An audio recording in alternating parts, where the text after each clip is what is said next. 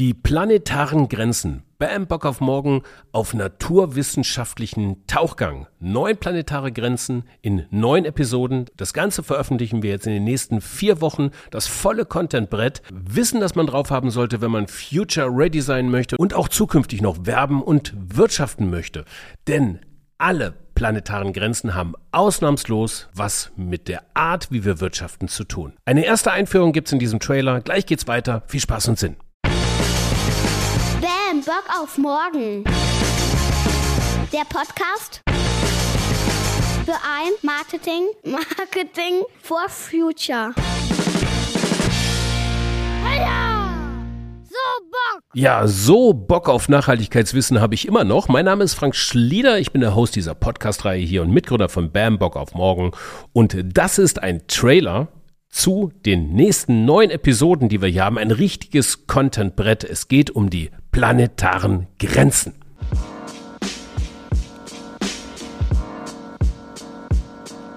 Äh, ja, da muss man ein bisschen Musik jetzt einspielen, weil so richtig vergnügungssteuerpflichtig ist das jetzt gar nicht, was so kommt. Und ähm, ein bisschen gute Laune sollten wir uns ja auch noch bewahren können, oder? Ja, die planetaren Grenzen, das sind ökologische Grenzen der Erde, deren Überschreitung die Stabilität des Ökosystems der Erde und damit gleich das Vorankommen der gesamten Menschheit gefährdet. Derzeit werden zumeist neun planetare Grenzen diskutiert, die einen sicheren Handlungsspielraum für die Menschheit festlegen sollen, von denen mehrere bereits jedoch überschritten sind. Das Konzept der planetaren Grenzen reiht sich in die Zukunftsszenarien bezüglich der globalen Umweltveränderungen ein. Das Konzept der planetaren Grenze wurde ursprünglich von einer 28-köpfigen Gruppe von Erdsystemen und Umweltwissenschaftlern unter der Leitung von Johann Rockström vom Stockholm Resilience Center entwickelt und 2009 erstmals veröffentlicht. Äh, Johann Rockström ist mittlerweile übrigens äh, Leiter des äh, Potsdam Instituts für Klimafolgenforschung. Kleiner Klugscheißer-Eintrag am Rande.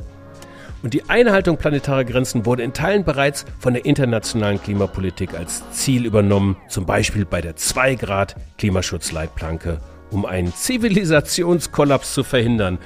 Zivilisationskollaps, das steht im Zusammenhang mit den planetaren Grenzen, also hier geht es um nichts weniger als um alles.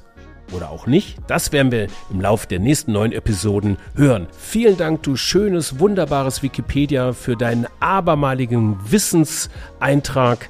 Die Spende geht raus an dich. Ja, neun planetare Grenzen in neun Episoden. Die einzelnen Grenzen werde ich jetzt in diesem Trailer nicht runterrasseln. Schaut einfach in den Shownotes dieser Episode, dieses Trailers hier. Also checkt eure, ähm, euren Podcatcher hier und äh, guckt einfach mal, da könnt ihr sie in Ruhe lesen. Wir behandeln sie noch zu Genüge in den nächsten Episoden. Ich möchte aber noch darauf hinweisen, dass mein lieber Freund und Mitkollege Dr. Friedrich Bohn, unser Head of Science und Wissenschaftler am Helmholtz-Institut, tief in sein Wissenschaftsnetzwerk gegriffen hat und uns neun wunderbare Wissenschaftlerinnen und Wissenschaftler hervorgezogen gezaubert hat. Ja, und die für eine bestimmte Forschung in einem Bereich einer planetaren Grenze stehen. Spannende Sachen dabei, spannende Sachen dabei. Da ist zum Beispiel die Frau Professor Dr. Beate Escher und sie forscht in der Eintragung neuartiger Substanzen. Ja, so heißt das wirklich. Also die kriegt Proben aus der ganzen Welt, hält sie unter ihr Gerät oder unter das Gerät des Helmholtz-Instituts, für das sie forscht und findet da so allerlei Spuren von über 100 Jahren Chemieindustriegeschichte. Überall auf der Welt und zum Teil auch in unseren Körpern. Keine wirklich vergnügungssteuerpflichtige Veranstaltung und ich war umso erstaunter, wie gut gelaunt Frau Escher eigentlich die ganze Zeit war. Wirklich ansteckend.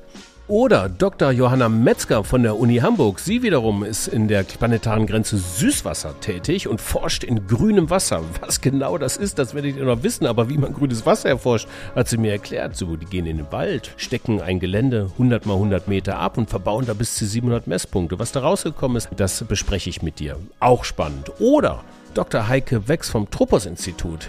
Sie erforscht Aerosole. Also das ist alles das, was in unserer Luft so rumschwimmt. Da ist so einiges drin, von dem ich nicht gedacht hätte, dass das da reingehört. Und sie rennt zur Messung nicht mit dem Kescher durch die Gegend rum und fängt die Luft ein. Also ihr merkt schon, ich versuche mir bei all diesen Sachen irgendwo einen gewissen Spaß noch zu bewahren, weil es hilft ja alles nichts. Macht ja keinen Sinn, dass wir nach der Besprechung von neuen planetaren Grenzen hier mit einer handfesten Depression rauskommen. Ich hoffe, ihr seid dabei.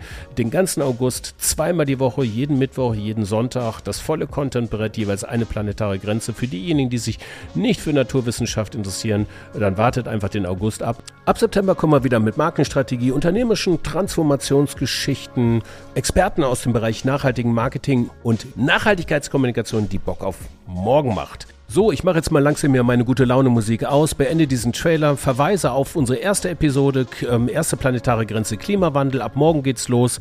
Ähm, wünsche euch einen schönen Tag. Auf bald. Tschüss. tschüss.